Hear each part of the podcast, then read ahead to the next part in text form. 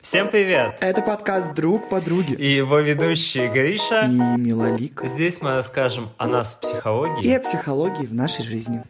Итак, всем привет! Мы сегодня собрались в интересном, любопытном составе.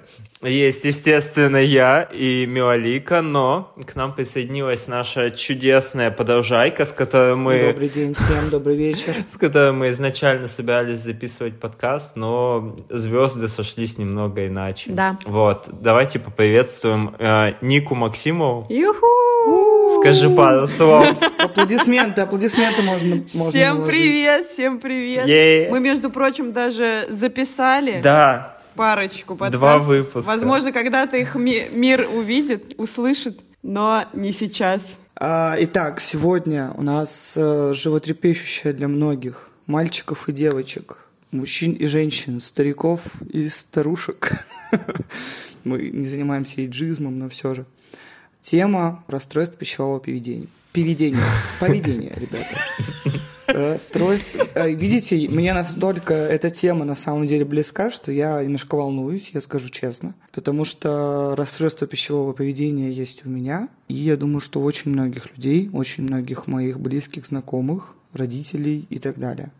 Поэтому сегодня мы хотели бы поговорить об этом, немножечко рассказать вообще о том, что это такое, немножечко поделиться своими какими-то историями, возможно, кому-то станет от этого немножечко проще, легче переживать эти злостные периоды в своей жизни и рассказать, наверное, о том, как можно себе помочь, когда у тебя расстройство пищевого поведения. спасибо большое за такое приятное и, и- Пожалуйста, большое. большое. Я, я принимаю твое большое, пожалуйста. В общем-то, есть такая международная классификация болезней, как а, МКБ-11. Ее очень чтут все дяденьки в белых халатах, и не только дяденьки, и не только в белых халатах. Вот, и там выделяют несколько типов э, расстройств пищевого поведения. Это, к примеру, нервная анорексия, нервная булимия, нарушение пищевого поведения. Там есть еще избегающее ограничительное расстройство приема пищи и извращенный аппетит. Это вот сейчас в МКБ-11 так да, написано, да, именно вот э, я специально себе выписал и озвучил сейчас вот все, что там есть. Но также есть и недообследованные, неспецифические формы РПП, которые не выделены здесь.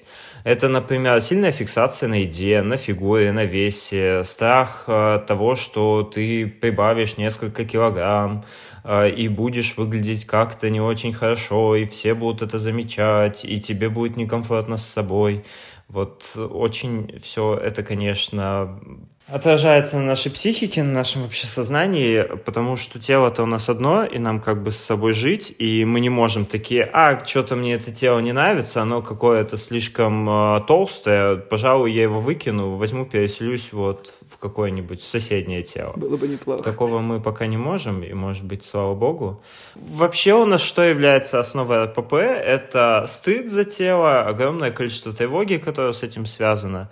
И я думаю, что Микки и Ники есть что рассказать, собственно, на эту тему. И поэтому было бы очень ценно услышать, э, что они скажут, и вообще, если они могут поделиться своим опытом, то будет очень полезно для многих. Нет, мы такие, нет, извините. Все. Подкаст закончился. Я уступлю место нашей гости, э, Веронике. Мы что, в автобусе, блядь? Да, я, я хочу послушать э, уступайте мне Ну, место. Это вообще-то, мне кажется, правило этикета. Я согласна начать, потому что хочется еще раз, наверное, сделать акцент на том, что да, есть вот такой, как Гриша сказал, международный классификатор болезней, в котором есть критерии какие-то, по которым выявляют то или иное заболевание, в том числе расстройство пищевого поведения. Но очень важно понимать, что даже если то состояние, которое есть у вас, не подходит под вот эти критерии, это не значит, что вам легче от этого живется или что нет проблемы. На самом деле невыраженные формы РПП, как Гриш тоже уже озвучил, они, правда, очень сильно влияют на качество жизни, на нашу жизнь в целом, на наше самовосприятие. И, конечно же, очень важно это все замечать и с этим работать. Я сейчас расскажу свою историю. Надеюсь, она будет кому-то полезна. Что вообще, как это все может выглядеть. Для кого-то, может быть, это станет более, более понятной темой, потому что все-таки очень хорошо, что у нас как бы психология и психпросвет. Есть очень много каких-то мифов и предрассудков о том, что такое РПП, ну, вообще в целом, как это работает. Поэтому, да, об этом очень важно говорить. Очень круто, что вы делаете об этом подкаст. И спасибо большое, что позвали меня в эту тему. Расстройство пищевого поведения — это моя, мой научный интерес. Помимо того, что мы друзья и подруги, мы еще одногруппники.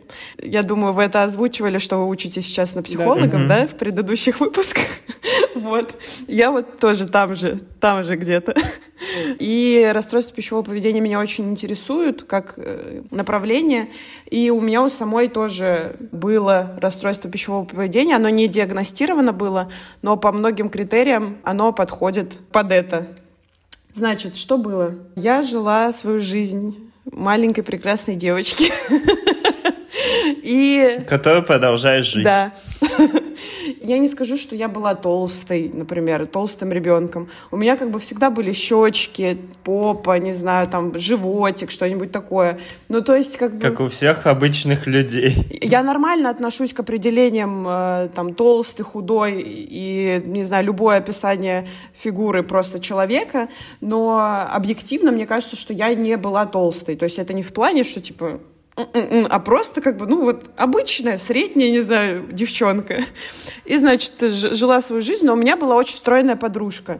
А, мне тогда было, вот когда это все, вся, вся началась история, лет 11 э, где-то. И мы что-то с ней лазили на просторах интернета, а тогда были очень популярны группы всякие а 40 килограмм, там что-то какая-то типичная анорексичка, что-нибудь такое, к сожалению... Проклятые группы. Да, к сожалению, на самом деле, вот прям вот я очень хорошо помню вот момент, когда я вот еще даже не подросток, очень сильна была развита эта культура вот этих, типа, девочек, там, 45 килограмм, что ты должна быть очень худой, что у тебя между ног должен быть огромный просвет, торчать ребра, и что это все очень красиво и правильно. И несмотря на то, что я э, как бы была обычной, не знаю, обычной фигурой, не было у меня никаких проблем, на меня это очень сильно повлияло. Как раз-таки, что тогда это прям был культ такой. Тут можно также сказать, что РПП — это составляющая нескольких факторов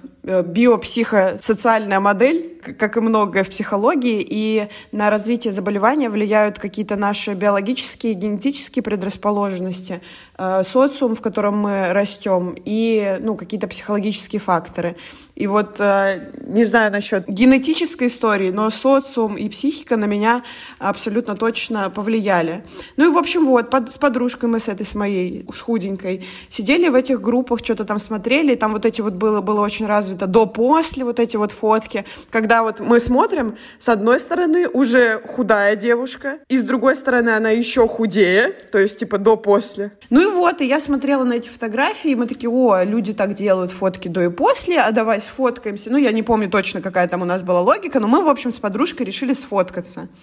И, значит, я сфоткала ее, посмотрели на фотографию, ну, она такая же худая, как и в жизни, мы такие, ну, класс. А, сделали мою фотографию, я посмотрела на себя, и почему-то у меня, видимо, так сработало в этот момент, то есть я вжила спокойно, как бы, ну, наверняка очень много чего влияло на меня извне, но как-то я не помню до этого момента, чтобы я так загналась по поводу того, как я выгляжу. А, я посмотрела на себя на этой фотографии после того, как я смотрела на вот эти до-после вот этих девочек, и так уже худых, и как им писали, что, ой, да тебе бы там вообще еще вот тут вот, и вот тут вот, и тебе бы вообще еще килограмм 10, там, не знаю, 20 скинуть. И я посмотрела на себя, и, видимо, тогда из-за того, что э, ну, как бы, если им говорят, что они там толстые, ужасные, им надо очень много еще чего исправить, то я посмотрела на себя, и мне показалось по сравнению с ними, что я вообще тоже какой-то ужас, кошмар, и как я живу вообще, я прям помню, что мне очень сильно это поразило, и жаль, что не осталось этой фотографии. Я бы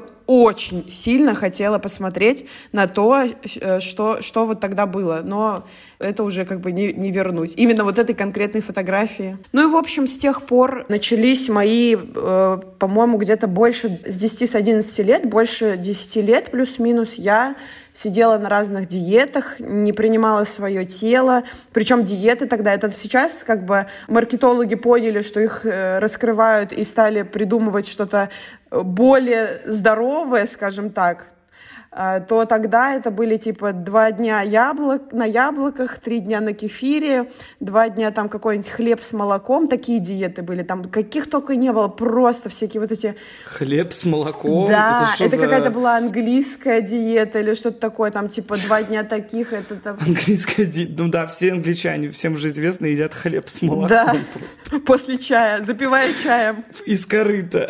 Да, вот. Какие только я не перепробовала диеты, и там ела очень мало, и потом, естественно, после того, как мы э, намеренно себя ограничиваем, у нас э, периоды откатов, то есть нам телу хочется это все обратно вернуть, потому что вообще-то отдайте мои макро- и микроэлементы назад, и ты как бы переедаешь. То есть это постоянно были все это время качели вот эти вот, когда ты себя очень сильно ограничиваешь, потом очень сильно наедаешься, чувствуешь себя плохо и физически, и морально, потому что психологически это тоже постоянные качели. При этом, как бы я ни худела, меня все равно не устраивало мое тело. Думала всегда, что этого недостаточно, что я все еще толстая, я некрасивая, что я там, ну, что вот... Мне казалось, что вот еще немножко, всегда это была какая-то морковка недостижимая, вот это вот на, на удочке. И всегда казалось, что ну вот еще как будто бы чуть-чуть, и все, вообще жизнь просто пойдет по-другому. Все наладится, я буду красоткой, я там, не знаю, буду всем нравиться. И что еще интересно, что вот я похудею и смогу еще и есть, что хочу, не ограничивая себя, и я буду такая и уже и худая, и все, и все есть, и буду такая счастливая, и вообще, ну просто просто золотой билет Вилли Вонка выиграю в жизни. Надо только вот еще там пару килограмм. Золотой билет Вилли Вонка. Да. Меня зовут Август Клуб. Я люблю шоколад. Да, можно я скажу? Э, я попробовал, и это был не орех, это был не пастила, это был Золотой билет Фанка. Чуть-чуть, да. Я люблю. Разбавили немножко. Я, кстати, очень любила в детстве, да, этот фильм. И, к счастью, сейчас бы это все с удовольствием, без чувства вины попробовала, но тогда нет, к сожалению. Ну, в общем, на самом деле это очень грустная, грустная история, а, потому что, ну, это огромное, это сколько, ну, больше часть, мне 26 только будет, это большая часть моей жизни прошла на то, что я не принимала себя, не любила, э, ненавидела в какие-то моменты, что я не могла спокойно жить. Как уже Гриша тоже сказал, РПП завязан на очень большом количестве тревоги, за то, как ты выглядишь, что ты ешь, и э, большом количестве неудовлетворенности всем этим, и стыда за то, как ты выглядишь. И... Ну, то есть это постоянно какая-то невозможность жить нормально. То есть ты либо объедаешься, либо и винишь себя, и тебе плохо, либо ограничиваешь себя и ждешь, когда ты же ты сможешь что-нибудь вкусное съесть, и ты постоянно следишь за этими цифрами, там калории, килокалории, эти весы. Это просто, ну на самом деле это просто постоянная зацикленность и тревога на вот этих всех вещах и невозможность жить какой-то полной свободной жизнью и ощущать себя Э, наверное, ну, для меня так было в полной мере какой-то счастливой и в гармонии с собой, потому что это постоянная с собой борьба. Э, и это, конечно, очень грустно. И жаль, что на самом деле огромное-огромное-огромное количество человек э, через это прошли и проходят до сих пор. Угу. Хорошо, тогда теперь мы передаем слово Милалике. Че, ребят, послушали историю с хэппи-эндом, Сейчас послушайте, не с хэппи-эндом. Ну, э, это на самом деле интересный опыт, потому что, я думаю, для наших слушателей в том числе, как и для нас. Потому что вот сейчас вы послушали историю Вероники, которая в целом довольно успешно, ну, как мне кажется, поборола, да, да. Э, РПП. Да. А я, короче, еще на пути. Значит, моя история какова? Моя история такова, что моя мама вечно была на диетах, сколько я ее помню. Это на самом деле очень сильно влияет на твое отношение э, к себе, к своему телу и так далее и тому подобное. То есть э, все, у кого мамы жестко худели, присмотритесь к себе. Кушаете ли вы хорошо? э, довольны ли вы собой и так далее, потому что это на самом деле очень сильно влияет. Я это осознала только после того, как пошла в терапию, потому что до этого мне казалось, ну и что, типа, ну мама худела и худела, и ладно, типа. И потом только я допетривала до того, что, блин, я ведь лет с восьми, наверное, с ней худела. То есть э, лет с восьми я уже, да, я уже типа там вот этот весь ужас. Э, я помню, знаете, короче, мама делала такую шнягу ужасную из, из кураги, орехов, какого-то инжира. Все это, короче, перемалываешь в блендере. И типа, ну, как бы одна ложечка, как конфетка. О, боже. А на вкус это просто омерзительное дерьмо. Как, как и на вид. Как, как и на вид, если честно. По вкусу И, невкусно, по виду вот невкусно. этот- и, и по, По сути, сути, да, невкусно. невкусно. И это было, конечно, ужасно. То есть, но тут я понимаю, что у меня примешивалось, как бы, что я и хотела и маме как бы угодить, что вот мы с ней такие две подружки, мы худеем, мы э, на одной волне. Вот. Ну и плюс, разумеется, да, я была пухлым ребенком. Ну, наверное, с младших классов, да, я, в принципе, уже начала э, там от детей слышать, да, что я там толстуха и так далее. То есть понятно, что у меня уже была тема, что такая, блин, да, у меня есть лишний вес, плюс я смотрела на маму, и такая, блин, ну раз мама борется с лишним весом, значит, мне тоже надо, потому что еще плюс же есть вот эта тема, что это как тебе постоянно говорят, типа, ты смотри, ты склонный к полноте. Да, да, да. Типа, знаете, вот эта вот э, тема, типа, ты склонный к полноте, вот. И я как будто, я уже как такая маленькая женщина, 8 лет, понимаю, что, ой, знаете, я склонна к полноте. А, плюс у меня была сестра, э, и она есть, я надеюсь, мы не общаемся просто. У меня есть старшая сестра, и она как раз-таки была э, худенькая всегда, все, все свое детство. И, естественно, мне было с кем сравнивать себя постоянно. То есть, э, что на самом деле осталось со мной во взрослой жизни, но об этом чуть позже. Интригую вас. Я не могу сказать, что у меня было прямо как-то супер много диет, либо мой мозг это э, стер и не дает мне об этом вспомнить. Но я помню, что у меня это было скорее такими периодами, что я такая, так, все, я беру волю в кулак и перестаю, типа, жрать все это. Потом, естественно, да, я там какое-то время не ем сладкое, там, не знаю, мучное, жареное, вот это вот все. Потом, естественно, я все равно это ем. Вот. И так продолжалось э, долго, до 21 моего года. Да, где-то так. То есть это были какие-то периоды. Я никогда не худела на какую-то значительную, короче, на какое-то значительное количество килограмм, но в 21 что-то мне тюкнуло в голову. Ну, на самом деле, что тюкнуло? Тюк, тюкнули всякие, короче, курсы по мудроженственности. Вот это, кстати, тоже хорошая тема. Если, если вам интересно, можем записать об этом подкаст, потому что, мне кажется, Да. это, правда, супер любопытная история. Вот. И, значит, у меня были вот, да, всякие там сати дасы, да, любители побить женщин с сумкой по башке и, и так далее. Вот. как- Недостаточно мудрых женщин. Да, да, да, недостаточно мудрых э, и женственных.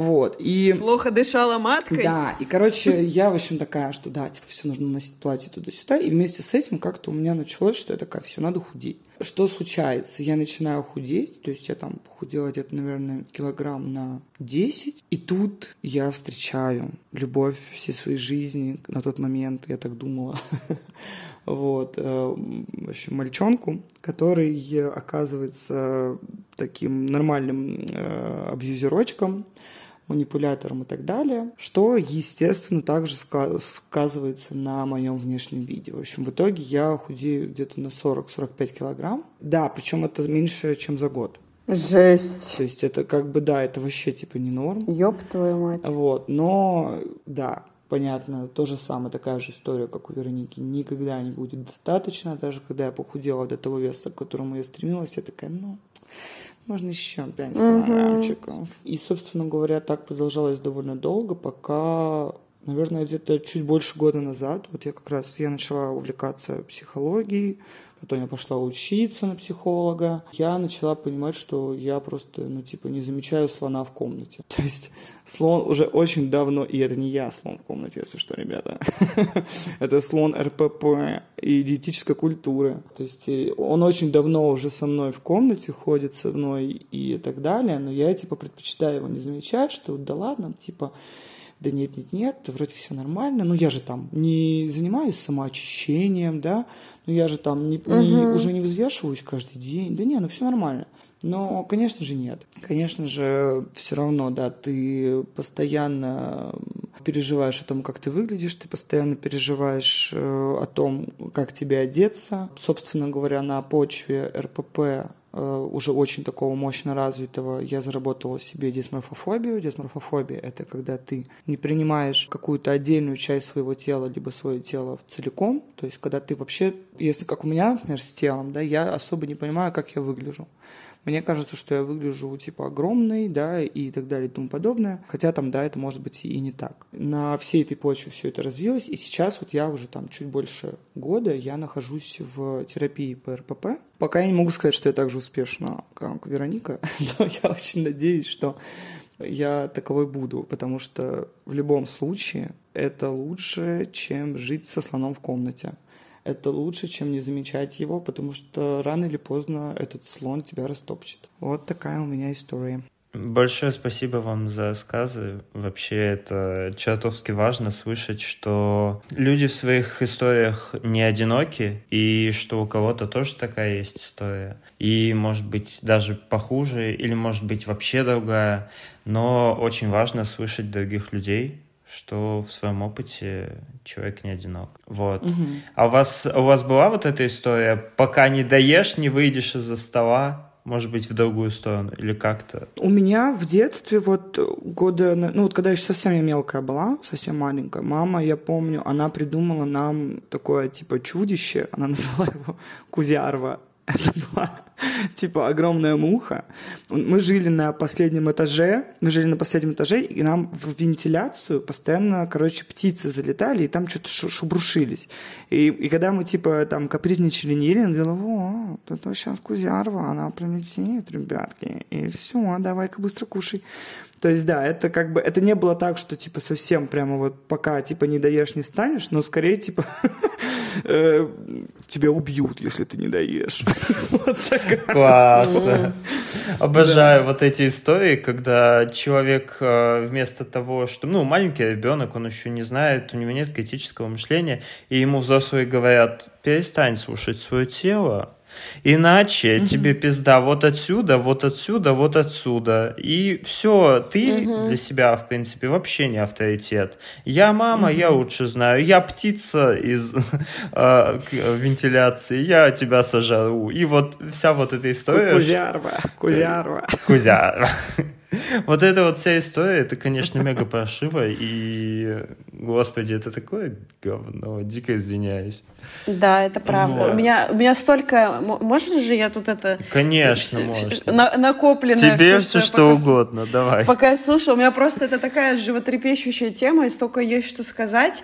Вот по поводу Микиной истории, то, что ты сказала про маму, да, это же вот и есть та социальная среда, в которой мы растем. То есть изначально mm-hmm. это пошло там кто-то когда-то решил, что о, а можно же много денег заработать, если навязать людям еще mm-hmm. вот такие комплексы, там, помимо волос, не знаю, чего-нибудь еще, бровей, ноздрей, еще, не знаю, сколько сантиметров должна быть вот это и вот это. То есть, по сути, это все просто деньги, огромные-огромные-огромные деньги, и чем больше на нас, э, чем больше мы будем себя не принимать, не любить, тем больше кто-то будет на этом зарабатывать.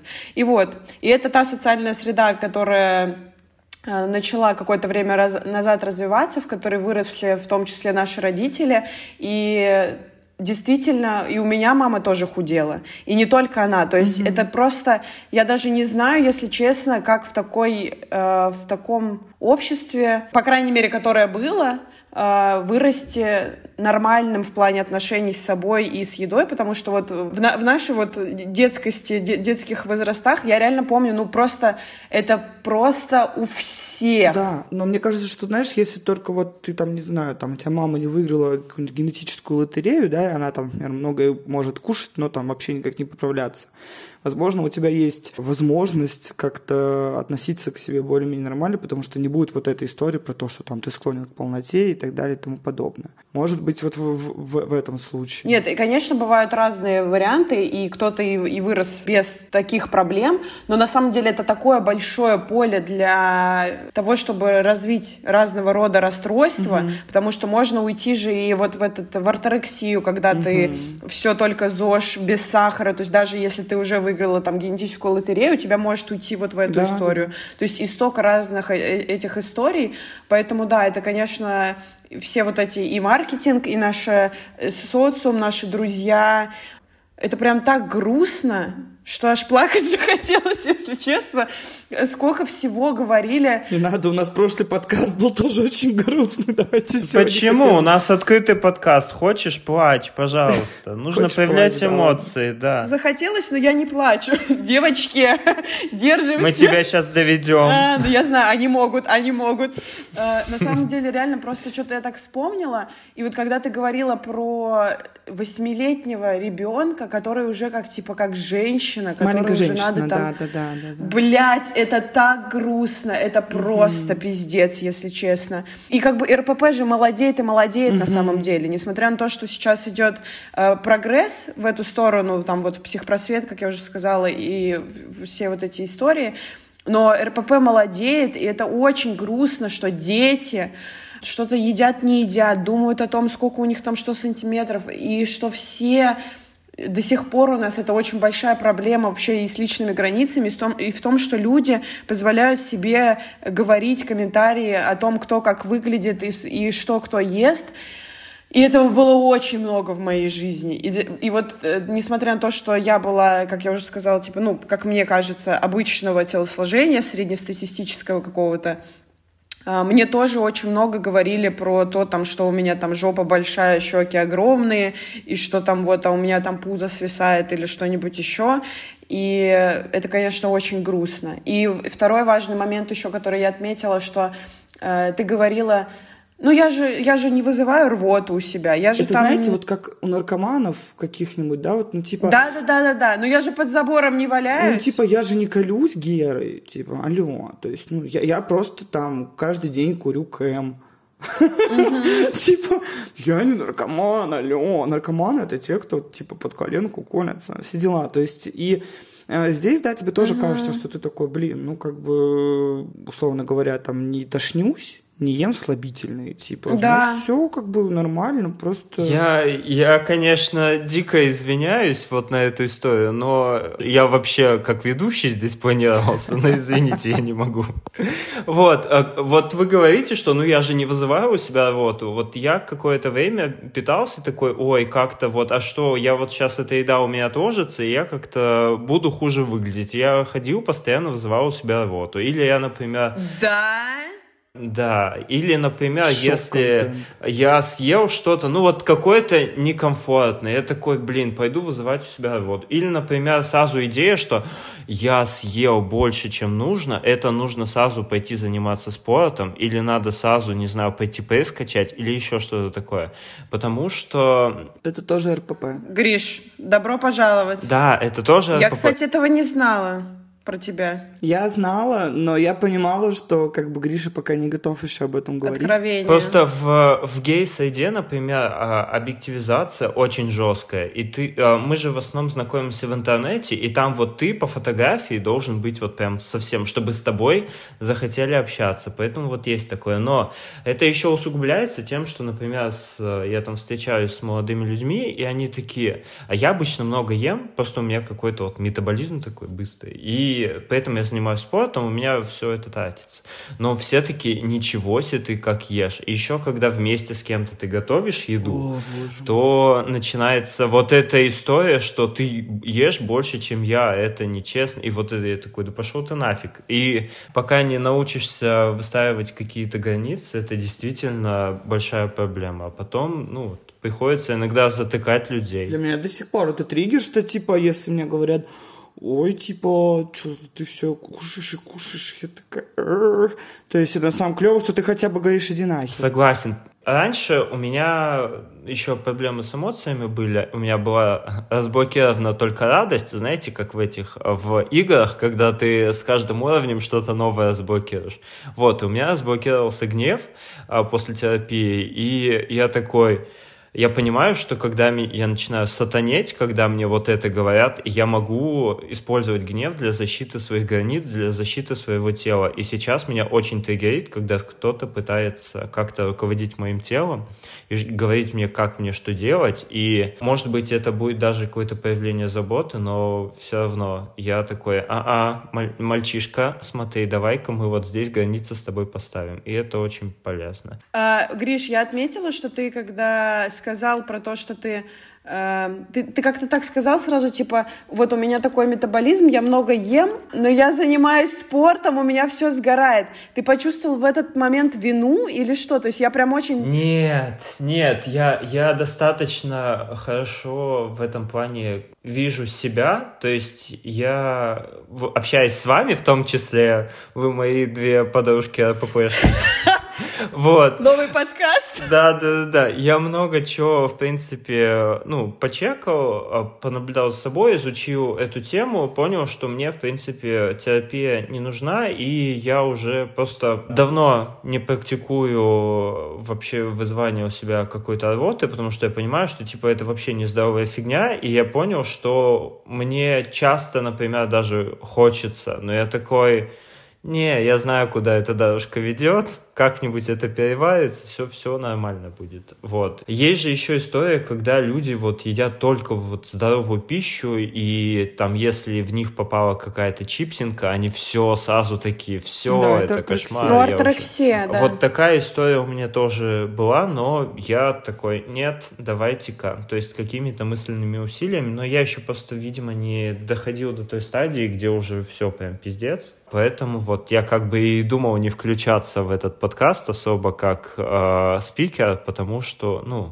Угу. Не до, как обесценивая свои истории. Да, на самом так. деле. Если у тебя там, вот да. как ты сказал, там все, все пиздец, то есть это же очень все субъективно. На самом деле любые проявления, там, если вы там не, не блюете, не весите там 30 килограмм, и, не знаю, не переедаете постоянно до боли в, в желудке, это не значит, что вы абсолютно здоровы в этом смысле, что не надо переживать и обесценивать. Ну, тоже и не кошмаришь совсем людей. Если, если вы иногда переедаете, это страшно, ребят, все хорошо, у вас нету там компульсий Иногда перееда- переедать это нормально. Я имею в виду, что именно компульсивное переедание, когда ты, например, э, не... То есть есть, конечно, вот эти два полюса какие-то, но не надо обесценивать в том-то и дело, что какую-то другую историю, что, ну, если я там просто каждый день взвешиваюсь и запрещаю запрещаю себе все, считаю калории, там, ну, еще какой-то там ряд, ряд э, других причин. Mm-hmm. Но я вот не блюю же, то, значит, все нормально, можно забить. На самом деле, просто я хочу, чтобы люди не обесценивали, как Гриша,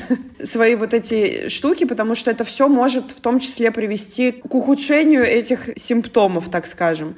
Но я бы, конечно, присмотрелась к вот этой фразе, которую ты вкинул. Я все равно...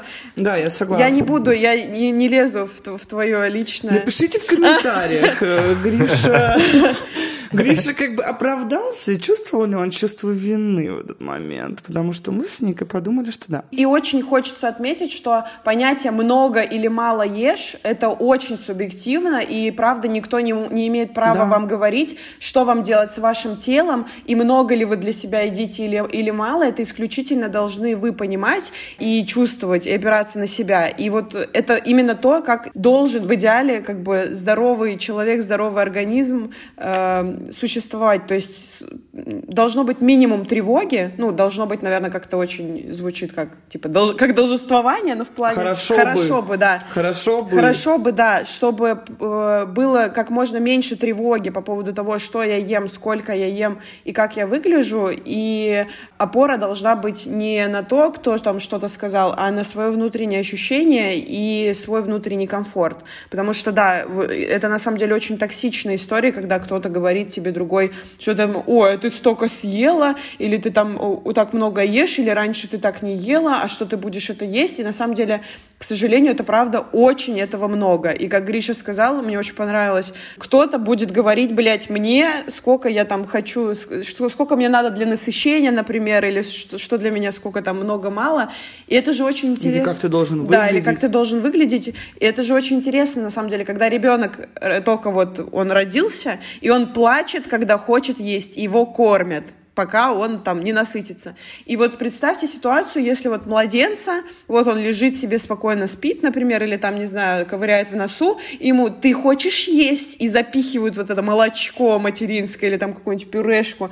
На самом деле, когда мы маленькие, это вот как раз-таки происходит то, как должно быть. Я хочу есть, я это чувствую, я подаю сигнал, я насыщаюсь, все, я делаю дела свои комфортно, все прекрасно, организм развивается.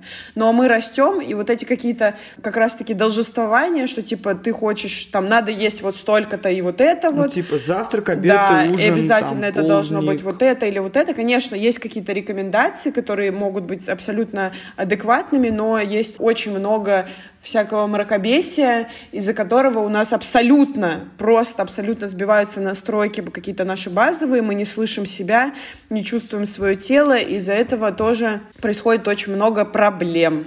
Такой мой спич. А я хочу тогда у вас узнать, вообще, чем мешает АПП в жизни и что от него избавляться-то, собственно, надо? У Ну, давай. Зай, ебаш! Зачем избавляться от героиновой зависимости? А зачем избавляться от алкоголизма? А зачем избавляться от э, ну, то есть, э, на самом деле, мне кажется, что самое главное, ну, понять, что это проблемка. То есть, э, что вот, ну, даже ты сейчас задал этот вопрос, я понимаю, для чего ты его задал, потому что у нас вообще-то подкаст, как бы, да, нужно тем развивать все дела. Вот, но э, действительно, согласитесь, что тема, например, алкоголизма или наркомании, да, она звучит очень громко, она звучит очень страшно, люди ее боятся и так далее и тому подобное. Но тема РПП, она как будто бы все-таки, ну, то есть есть понятно, да, спасибо большое нашему времени за то, что все-таки сейчас она уже более такая ранжированная, но тем не менее все равно очень часто ты можешь услышать просто, ну не жри просто и все. Ну, там, ну что ты, и все такое. Поэтому чем мешает? Ты неполноценный человек просто. Ты... Я, могу, я, я могу сказать сейчас, вот, да, по своим, как бы, я максимальное самораскрытие на подкасте Миларики Сафроновой. Э, это не мой подкаст, я имею в виду, а раскрытие Миларики Сафроновой на подкасте друг подруги. Она не может присвоить, я могу. Это, это мой подкаст. Шутка. А не пошли ли вы обе, а? Вообще это мой подкаст. Мы сейчас тут начнем драться по видеосвязи. борьба нарциссов началась. Простите. Я, я могу сказать, что я не чувствую себя полноценным человеком то есть полноценным каким-то членом общества. То есть я не чувствую, что мне можно надевать какую-то одежду, что мне можно вести себя каким-то определенным образом, да, как можно в моей РППшной голове, дисморфофобичной, а, девушкам с меньшим весом, да, и с более привлекательной фигурой, на мой взгляд, Э, и так далее. Поэтому, наверное, самый большой, самым большим препятствием для меня является это то, что типа ты просто не можешь, как, как тебе кажется, хотя, конечно же, ты можешь, но как тебе кажется в этом состоянии, ты просто не можешь жить свою самую лучшую жизнь, типа свою полноценную жизнь. То есть ты постоянно находишься в путах э, мыслей о том, как ты выглядишь, как тебя воспримут, сколько ты ешь, а вот сейчас я поем, у меня будет выпирать живот и так далее и тому подобное. Поэтому, наверное, да, вот это самая большая загвоздка. Ну и плюс, блин, банально не будем забывать про здоровье. Это очень сильно изнашивает э, наш организм. Компульсивные переедания очень сильно изнашивают э, да, нашу вот эту кишечную, как а, желудочно-кишечную систему я уж не буду говорить, да, как бы о психических э, разных вещах, которые приходят. То есть вот у меня, видите, да, все как бы началось с РПП, с каких-то компульсивных перееданий, и в итоге, то есть если сейчас с едой я уже как-то справилась, вылилось это все в дисморфофобию. То есть, э, как бы, самая, самая большая, как мне кажется, опасность РПП в том, что оно, как бы, может менять свои формы. И это очень плохо, если этим не заниматься.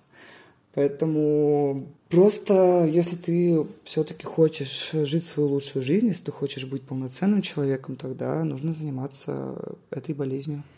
Вот у меня такое мнение. Ну, я тут э, немножко подкорректирую, наверное, что самая большая опасность РПП в том, что это одно из самых смертельных психических расстройств, из-за которых, да, из-за которых тоже. постоянно и регулярно очень часто умирают люди.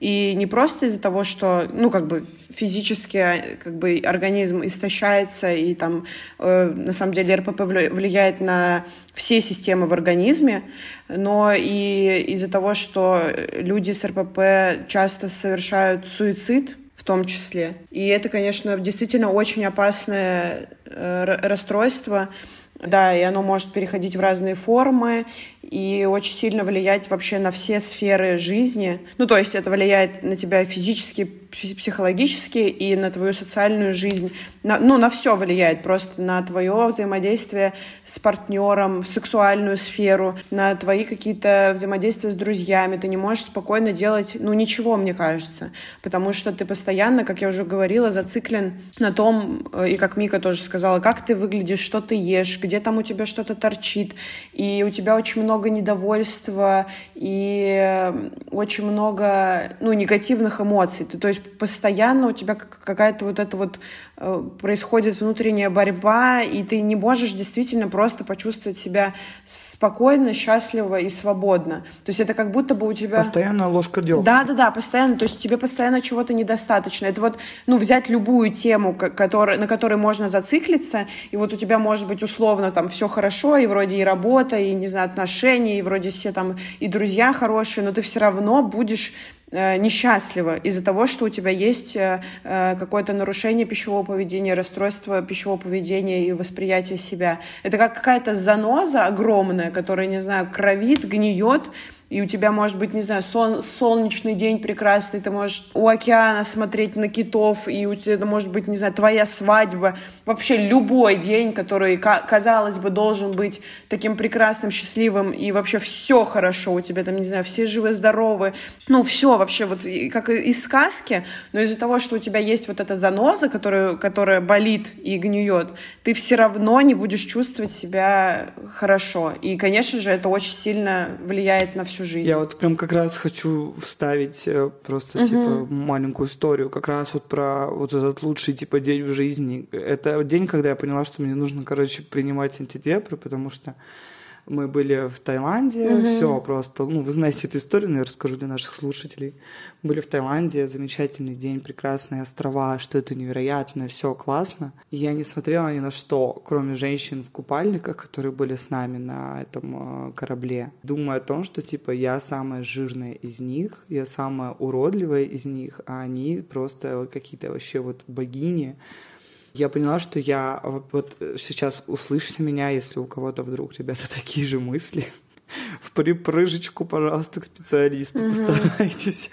Если вы чувствуете, что вы впадаете в цикл, что вы не можете отделаться от этих мыслей, если вам, да, не помогают какие-то даже вот, ну, ну, не знаю, там, да, если кто-то уже сталкивался с терапией, например, в КПТ, да, там, это просто мысль, да, или что-то такое, если вам уже это не помогает, если вы не можете вообще никак абстрагироваться от этих мыслей, я провела в этих мыслях весь день. Я была в невероятных местах, в райских местах. Я была в месте на Пхипхи, это остров, где снимали фильм «Пляж». Я просто такая... Ну, когда я думала об этом, но когда я там оказалась, я не могла думать ни о чем, кроме чужих тел и о своем, которое просто, типа, было омерзительно, по моему мнению. После этого я поняла, что все, типа, я впадаю в этот цикл, я не могу больше ни о чем другом думать. Это вот к вопросу, а что вообще нужно избавляться от РПП? Да, это очень показательно. Потому что ты, да, потому что ты находишься просто, да, вообще в райских местах, но ты в итоге просто э, я прям помню, как я... У нас была высадка на одном из островов, и я легла так, на, ну, типа, на море и просто плакала Просто плакала типа от того, как э, я омерзительно себя ощущаю. Да, после этого я поняла, что все, типа уже просто терапия не совсем мне помогает, все-таки нужна еще какая-то медицина. Вот.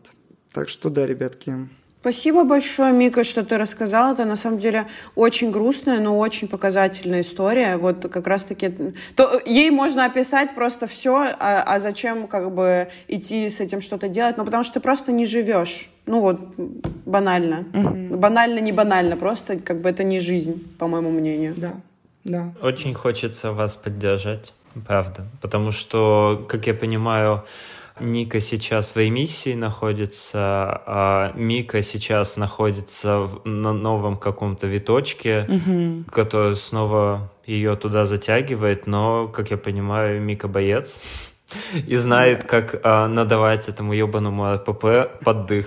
Я стараюсь. Это да. Ну, в общем-то, давайте тогда выяснять, как понять, что у меня ЛПП. Давайте, вот мне это будет тоже полезно. Берем карандашики, берем тетрадочки, записываем, ребятки, и ставим плюсики или минусики напротив. Так. Хорошо, угу. ежедневная проверка тела или там еженедельная проверка тела. В проверку тела входит что? Если вы взвешиваетесь, если вы ребенок э, нулевых и помните эту хрень, что типа если у вас на запястье пальцы сходятся, помните это говно? Короче, если на запястье пальцы сходятся, то ты типа еще не толстый. А если не сходятся, то все, уже толстый, короче. И там никого не волнует, что у тебя там может быть кость. Да, анатомия пошла нахуй в этот момент просто. Да, она вообще вышла из чата, да. Вот если вы занимаетесь такой фигней, если вы сантиметровые ленты э, проверяете свои объемы, то есть потому что очень многие уже, да, просекли, и есть такая как бы уже официальная инфа, типа взвешиваться, да, это не совсем там правильно, потому что у вас там может быть и отеки и так далее и тому подобное, а вот измерять себя, вот это-то вообще тру тема. Если вы, я не знаю, раз в недельку пытаетесь влезть в какие-то там свои старые вещи, которые вы, не знаю, носили 10 лет назад, это тоже может являться проверкой своего тела. То есть последите за собой, есть ли у вас какие-то вот э, такого рода привычки, связанные именно с э, внешним видом. Вот, наверное, это первый пункт, который я бы хотела бы сказать. Мой пункт второй. Вы зациклены на том, что вы едите, э, на том, сколько калорий вы потребляете. Возможно, у вас есть приложение, в которое вы это все записываете, и есть какие-то ограничения там, что вот я, я могу съесть, не знаю, вот столько-то, и мне надо там, вот я съела вот столько-то, а сколько мне еще можно съесть. Вы читаете на пачках, сколько там Э, калорий, в, в, не знаю, в банане, который вы сейчас съели, и думаете, так, а как бы, ну, наверное, с отработкой это скорее следующий пункт. Тут будет только концентрация именно на, на цифрах, на каких-то, на том, что вы едите, на еде. Тут слишком много жира или слишком много, там, не знаю, сахара, или тут вот, вот это вот э, не знаю, а тут масло, а здесь вообще это я такое в жизни не отработаю много килокалорий. Ну, то есть вот такая зацикленность на еде, ее составе и калорийности. Наверное, я бы вот тут так обозначила. То есть, если я постоянно проверяю, например, что в составе, там, не знаю, э, сахар на первом месте, или там э, что-то более-менее а натуральное или где-то еще, то это тоже звоночек или нет? Тут скорее вопрос, для чего ты это делаешь? А, а для чего это можно делать? Ну, смотри, например, э, да, кого-то парят там, да, какие-то ешки, да, или какой-то вот, э, я не знаю, слишком химозное, я не сильно в этом разбираюсь, но да, там слишком химозные там составы какие-то и так далее, то есть он просто не хочет есть какой-то, например, там глутамат натрия, да, ну, окей, хотя, опять же, типа, если это уже не перестекает в какую-то там орторексию, а если ты очень будешь там честным с собой, пирожочком, и скажешь, что на самом деле ты все-таки делаешь это там для того, чтобы ну, немножечко все-таки там похудеть или не потолстеть от этого, потому что сахар на первом месте и так далее, то здесь уже, да, это может быть звоночком. Не, я как будто бы не хочу пичкать свой организм прям совсем каким-то лютым дерьмом. И опять же, в защиту глутамата наты. Соль же мы едим, и ничего такого. Ну, я, глутамат наты это просто я в этом, усилитель. Я в этом не разбираюсь. Я понимаю, да. Я просто услышала, что это смерть, дерьмо. Я, я, я хочу этот, э, опротестовать фразу «лютое дерьмо», потому что э, те ярлыки, которые мы навешиваем на еду, они тоже могут способствовать э, развитию у нас нарушений пищевого поведения. Mm-hmm. Нет еды плохой, хорошей, лютого дерьма или лютого mm-hmm. райского, не знаю, какого-то mm-hmm. божественной пищи. Вся еда просто еда, и любая еда может быть для нас полезной. Просто это зависит от разных факторов, очень многих, от ее количества, обстоятельств, э, твоего, не знаю, пищевого поведения и того, что мы едим в целом, очень-очень-очень от многого. И я протестую против э, таких фраз, особенно в этом подкасте.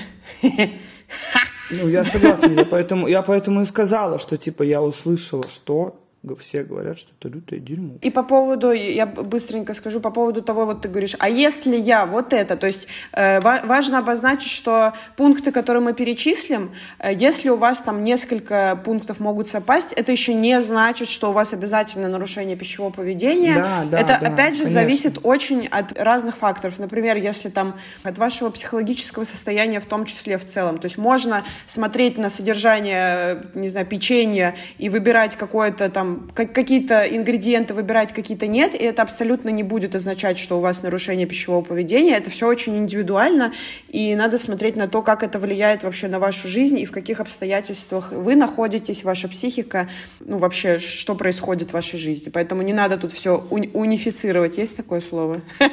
будет. Я дико извиняюсь. Вот как понять, что у тебя ПП? Я сейчас вспомнил такой фрагмент из своей жизни. А, вот этот период, когда я вызывал работу, а, я помню, как я брал такую плотную нитку, и завязывал вокруг... Ну, втянутым живот постоянно сложно носить, да, там, если что-то появляется. И я завязывал вот такой, ну вот как-то она помогает. И потом к концу вечера у меня там как бы это такая красная полоса большая. Очень некомфортно было, но вот мне как-то это помогало. Ну да, все-таки это, видимо, была проблема. Гриша, это абсолютно точно была проблема. Ну вот, можно вот так понять, что у вас РПП. Ну это как бы уже, да, такой зв звон колокола, угу. да колокол на бат. Можно ли это отнести к, про к проверке тела? Это, это, наверное, вряд ли. Это как раз-таки как какое-то м-м. э, стремление контролировать то, что ты ешь или да, как, да, как это ты контроль. выглядишь. Это, контроль, это, это не по еду, наверное. Это не по еду. Это, это контроль именно... своего тела. Да, это контроль тела, и как будто бы э, вот какой-то корсет, что ли, хочется, как будто спрятаться максимально. Так а РПП, на, РПП на самом мира. деле вообще не про еду. Это еда, это как бы как средство, которым мы что-то делаем, а РПП изначально это вообще... Это про психику. Да, про, про, про нас, про наши какие-то личностные травмы, особенности и то, как мы себя воспринимаем. Ну, про, про очень много вещей, а еда — это просто способ Третий, уже Ника о нем упоминала, да, это отработка. Отработка в спортзале, отработка в целом, например, типа сейчас я пожру, а завтра тогда не буду есть, там, или что-то типа того. Я э, приведу пример такой отработки. Я, я не знаю, блин, вообще, откуда я помню всю эту шнягу. Но я прям помню, я собираюсь в колледж, и я включила, было такое, типа, утро на пятнице. Угу. Тогда только появился канал «Пятница», и там, короче, я прям помню, значит, э, барышня такая фитоняша вся, и она, значит, такая показывает, там, по-моему, знаете, было три вот эти пироженки макароны. Uh-huh, макарон, uh-huh. макарони. Я не знаю, Макаруны. как правильно называть. Вот. Макаруны, uh-huh. как руны, только макаруны. Да. Вот. Э, значит, и она их показывает, и такая, вот, смотрите, это же очень вкусно, правда? Типа, и она, по-моему, их там даже ест или что-то такое. Такая, но для того, чтобы съесть эти типа три макаруны, нам нужно будет потом в зале сделать вот такие упражнения. Господи. И она типа начинает показывать, какие упражнения помогут нам отработать три блядских макаруны. Это просто такая дичь. А я тогда такая смотрю, думаю, о, блин, да, все, короче, вот. То есть, блин, так клево, типа, ты можешь принципе, есть то, что хочешь. Просто главное потом отработать это, и все. И все будет окей. Вот, то есть, э, если у вас есть такие мысли, что, типа, да в целом, да, типа, я э, сейчас поем, ну, ничего страшного, потом-то у меня завтра зал, все уйдет, все растрясется. Или я сейчас скажу плохую вещь, но типа, если вы думаете, например, сейчас поем ничего, потом там э, схожу в туалет, все будет хорошо. Ну, ладно, нет, ладно, это уже, наверное, к другому отнесем.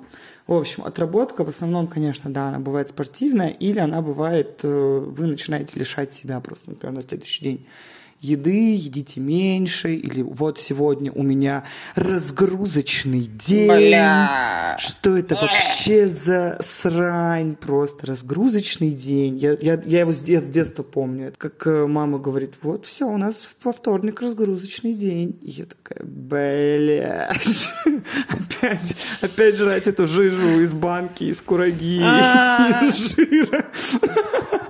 Не, ну там в основном у нас был, были типа яблоки, яблоки и кефир. Вот, если, короче, вы занимаетесь вот такой вот историей, тоже, пожалуйста, присмотритесь к себе. То есть нет ничего плохого в э, физических упражнениях, в движении, в спорте. Это замечательно и классно. Но подумайте, для чего вы занимаетесь спортом. Вот это очень важно, потому что я очень долго к этому, например, приходила, что блин, типа, а для чего я занимаюсь спортом? Я занимаюсь спортом, потому что мне нравится, например, там что-то, да, вот мое, как я не знаю, себя чувствую после там тренировки, или во время тренировки мне нравится, uh-huh. типа, а какие там движения мне нравятся и так далее. И я сам пришла к тому, что мне вообще это ни хера не нравится, просто я это делаю, потому что, типа, это поможет мне похудеть. И я просто пришла к тому, что вот сейчас там, да, я занимаюсь стретчингом, типа, вот, э, и мне как бы норм, мне нравится. То есть мне нравится такая нагрузка. А когда я ходила ходила в зал, тягала там железки, э, ходила в, бас, в бассейн, в котором мне было жутко скучно, но я такая, вот, буду плавать и все такое. Все это все равно подсознательно я делала для того, чтобы похудеть. И задайте себе просто вопрос, типа, если, например, вы как-то, да, злоупотребляете спортом, а для чего я это делаю? Я это делаю, потому что, например, я хочу укрепить спину, да, или я хочу, там, чтобы у меня, не знаю, были там крепкие суставы, или чтобы я в целом чувствовал себя более там бодрым, или там, не знаю, выносливым, чтобы повысилась моя какая-то выносливость. То есть это вот должны быть какие-то такие критерии, а не критерии того, чтобы у меня, не знаю, стала жопа меньше, или живот убрался, и так далее, и тому подобное. Потому что с такими вещами спорт э, может быть очень опасен. Вижу себе ситуацию, когда человек может хотеть как-то себя внешне изменить, изменить. Э, Модифицировать, это нормально. Я сейчас говорю именно про похудение. Ну, только лишь. То есть я... Смотри, я объясню. Я имею в виду, что если э, человек, например, мы же сейчас о ком говорим? Мы, мы сейчас говорим о том, типа, как распознать у себя РПП. Угу. И если человек, например, не знает об этом, и он ходит в зал для того, чтобы похудеть, то это хреново.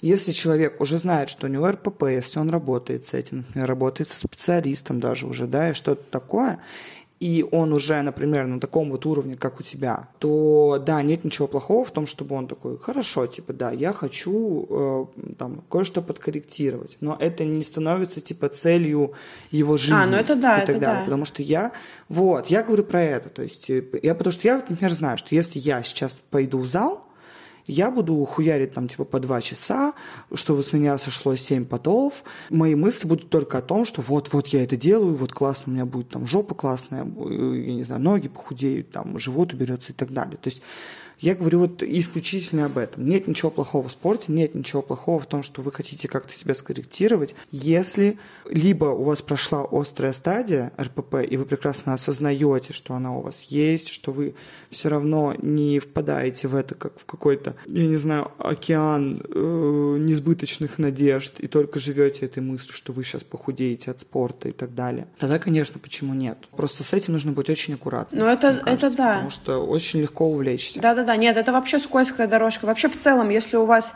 было РПП или какие-то такие нарушения пищевого поведения, то это вообще все вот эти истории очень такая скользкая, тонкая грань, потому что очень легко, мне кажется, обратно в это все окунуться на самом деле. Вот хочу дать совет сразу, если мы уже говорим про спорт. Это максимально сложно сделать в России, но если вы решили пойти работать с тренером, Блин, ребята, выбирайте тренера очень аккуратно, потому что я попадала на тренеров, которые постоянно типа такие, так, ну сейчас, значит, это, на, на белочке, посиди на белочке там, а, типа, вот это вот начну, нам гречечка туда-сюда. Это такая срань, типа, и очень, очень-очень грустно, что как бы большая часть тренеров, тренеров, я не знаю, как правильно сказать, она э, пропагандирует, блин, как бы, короче, она людей только больше в это РПП погружает. Это очень-очень грустно. Да. Короче, следующий пункт от меня — это постоянная зацикленность на том, э, как ты выглядишь вообще в целом. То есть куда бы ты ни пошел, э, тебе кажется, что у тебя там где-то слишком торчит, где-то слишком толсто. То есть ты можешь переживать за какие-то складки, за целлюлит, за где что выпирает, э, специально подбирать, например, одежду так, чтобы что-то прикрыть. Э, и постоянно переживать, там, ну, невозможность как-то расслабиться и, не знаю, сесть спокойно, как вот, э, наверное, сюда же можно вот эту историю с ниткой э, Гришиной, что... Да, да, да, или постоянно втянутый живот. Да, постоянно, типа. постоянно втягиваешь живот, как-то там поправляешь, не знаю, все там стараешься что-то убрать, как-то сесть таким образом, чтобы чего-то, что тебе кажется неправильным, не было видно. Э, на фотографиях или там на видео как-то встать таким образом, чтобы чтобы, а, опять же, выглядеть как-то определенно, и не дай бог, чтобы там что-то где-то, э, как тебе кажется, торчало, или вообще нежелание, чтобы тебя снимали и фотографировали, какая-то, возможно, даже агрессия на то, что если тебя будут снимать или фотографировать, потому что тебе не нравится, как ты выглядишь, тебе дискомфортно, и ты не хочешь, чтобы это как-то, не знаю, было зафиксировано, ну, то есть тебе как бы вот постоянно такая вот тревога и ощущение дискомфорта от этого. И тут я вспомнила тоже, мне кажется, показательную историю про про вот этот момент и про то, что всегда будет недостаточно. Когда у меня был такой прям, ну, наверное, можно назвать это пиковым моментом РПП. Мне было лет 14 тогда, и я очень сильно, ну, наверное, это вот самый худой мой период, когда прям очень-очень была худая. Мы тогда поехали отдыхать, это, кстати, перекликается еще и с Микиной историей к вопросу о том, а зачем от этого избавляться. То, что там все банально, там, не знаю, мы поехали что это было Сочи, по-моему, ну, какая-то такая страна, и они ели хачапури какие-то очень вкусные, а я вообще, типа, нет-нет-нет, вы что, то есть я не пробовала никаких вкусных хачапури, я как бы там, не знаю, питалась энергией солнца, наверное. И мама меня сфоткала, как я наклоняюсь, сижу на какой-то, не знаю, бревне и наклоняюсь птиц кормить или что-то такое. Просто живот там, ну, не знаю, просто кожа, наверное, была. То есть там жировая прослойка вообще не было, наверное, ее. И вот мама меня сфоткала, и я вот в таком состоянии на фотографии умудрилась найти какую-то складку, которая банально, то есть чтобы вообще, ну, может быть, для кого-то это будет новостью, но чтобы мы могли согнуться, нам надо, чтобы у нас складка, ну, появлялась на животе, иначе мы не да, сможем да. просто банально совершать действия. То есть наше тело мудрое, умное, и вообще-то оно должно двигаться.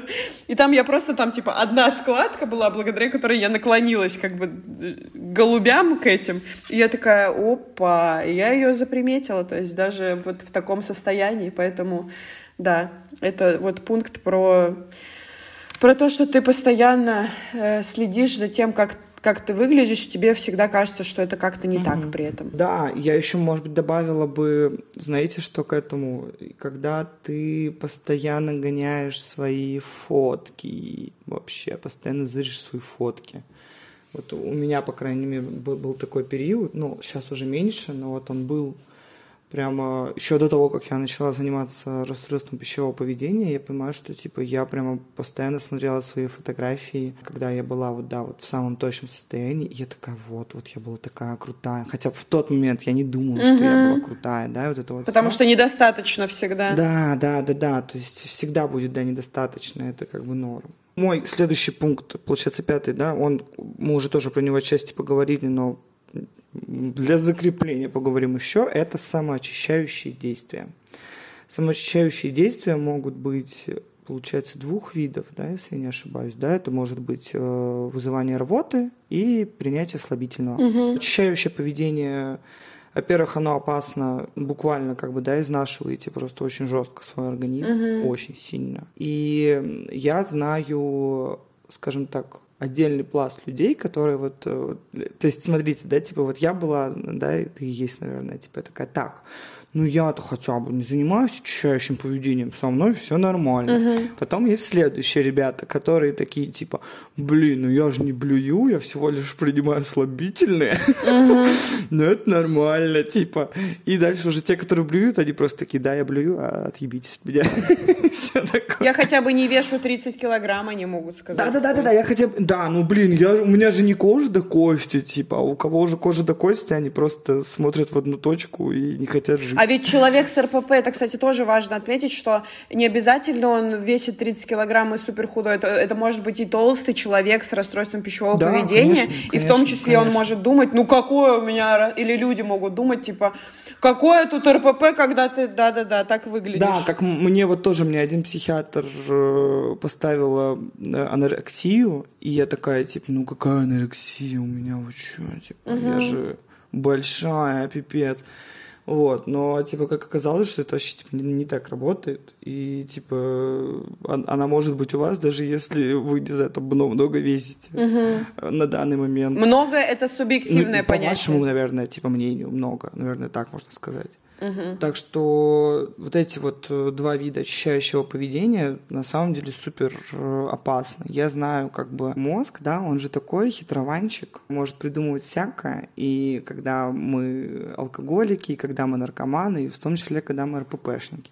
Да, он может придумывать всякие штуки, что типа, блин, мне кажется, я съела что-то не свежее. Надо, наверное, это вытащить. Да. Блин, мне кажется, что я что-то переела. Да, дискомфортно Да, мне просто. просто тяжело. Я хочу типа, себя просто и- лучше сделать. Да, да, я просто хочу сделать себя получше, чтобы мне было не так дискомфортно. Типа, это не значит, что я делаю это для того, чтобы быть худой. Да, да. То же самое может быть, да, со слабительными. То есть, блин, ну я просто хочу, чтобы э, у меня было нормальное пищеварение, да. Э, Люди могут придумывать себе разного рода болезни, то есть, что вот у меня просто вот я не могу нормально там, не знаю, сходить в туалет, поэтому я принимаю слабительные, да, или что-то такое. От токсинов надо прочиститься. От токсинов, от шлаков надо мне, да, прочи- Плюс, кстати говоря, тоже вот эта история, там, например, вы можете э, не только слабительные, мочегонные идут в ту же э. Ну да, да. Потому что, да, потому что я никогда не забуду, мне как-то одна моя знакомая, я не знаю, сколько нам было, лет по 15, наверное, по- ну да, наверное, по 15, она такая, вообще-то, когда терпишь, когда хочешь по-маленькому, когда терпишь, ты знаешь, вообще-то ты от этого тоже толстеешь. Вы прикиньте? То есть, И я помню, я так сгналась от этого, и такая, блин, не надо терпеть, иначе я от этого буду толстеть. Типа, и, ну, есть, да, есть отдельная еще часть людей, которые думают о том, что если ты будешь э, много пить, там, мочегонного и так далее, да, будешь выводить это из себя, таким способом ты тоже будешь более худой, да, и, в общем, разного рода очищающее поведение, если вы делаете это регулярно, и регулярно это не значит, что вы делаете это каждый день или каждую неделю. Вы можете делать это раз в месяц, раз в два месяца. Это все равно не ок. Звоночки, звоночки. Естественно, кроме случаев, если вы реально траванулись чем-то, да, и у вас даже не надо это все в себе держать. Типа, о нет. То есть, ну, как бы все в пределах разумного, да, то есть понятно, что есть как бы, да, какие-то э, физиологические процессы, если вы отравили, все Ну или реально запор уже две недели. Да, но если действительно вы как бы... Я просто призываю максимально постараться быть честными с собой. Это очень Да. сложно. Я прекрасно знаю, ребята, это очень сложно. Мне было сложно, Веронике было сложно, уверена. У Гриши до сих пор сложно быть отчасти честным с собой. Просто действительно честно как-нибудь вот так вот сесть, подумать, блин, а я это делаю, потому что мой, мой мозг мне предлагает вот такие удобоваримые варианты.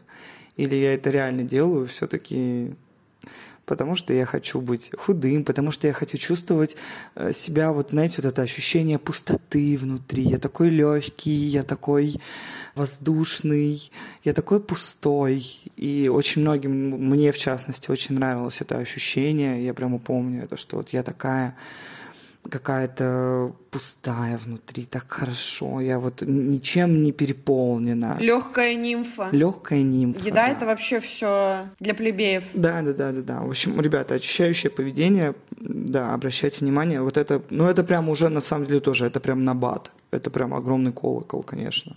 Когда вы уже это делаете, это, то есть это уже прям прямые дорожки к булимии, да, когда вы можете очень сильно очень там переедать, потом это все, потом заниматься как раз-таки очищающим поведением. Угу. А, Вероника? Мой пункт про то, что вот про эти, наверное, эмоциональные качели, когда у вас э, ваше состояние зависит от того, например, сколько вы весите. Или вот ушел у вас там 500 грамм или килограммчик, вы же каждое утро взвешиваетесь наверняка, и от этого зависит ваше настроение.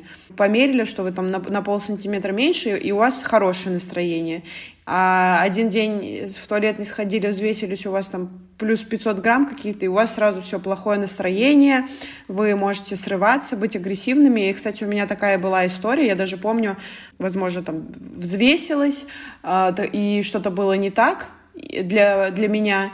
И я такая была прям злая, прям недовольная если не ошибаюсь, мамин молодой человек спросил, типа, а что вообще происходит со мной? И мама такая, типа, да, наверное, типа, а взвесилась там что-нибудь, или, ну, что-то что такое. То есть это прям взаимоотношения как сели на тебе сегодня штаны, там, на какую ты пуговку застегнула этот, этот ремень, и если полегче тебе застегивается, значит, все хорошо, можно немножко все даже... хорошее настроение. Хорошее настроение, может даже не улыбнуться, да, немножко, а если чуть что там какие-то, не знаю, хоть что-то, не, не так, как будто бы тебе кажется, то все.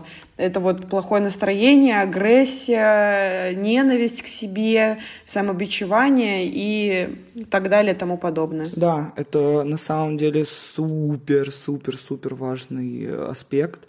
Я еще, наверное, добавлю к нему частые переодевания. Угу. Ну вот э, тоже, наверное, это по своему опыту. То есть, если вы, опять же, конечно, да, это не всегда, но здесь именно отслеживаете вот это вот чувство жирности. То есть, если вы в одежду вот какую-то вы ее вы ее надели, такие, блин, я чувствую себя жирным то да, то есть если вам просто не нравится ваш лук, я не знаю, то есть вы, пере... вы оделись и такие, блин, там, не знаю, эти брюки просто не подходят к этой кофте. Это ок, это норм, ребят, все хорошо.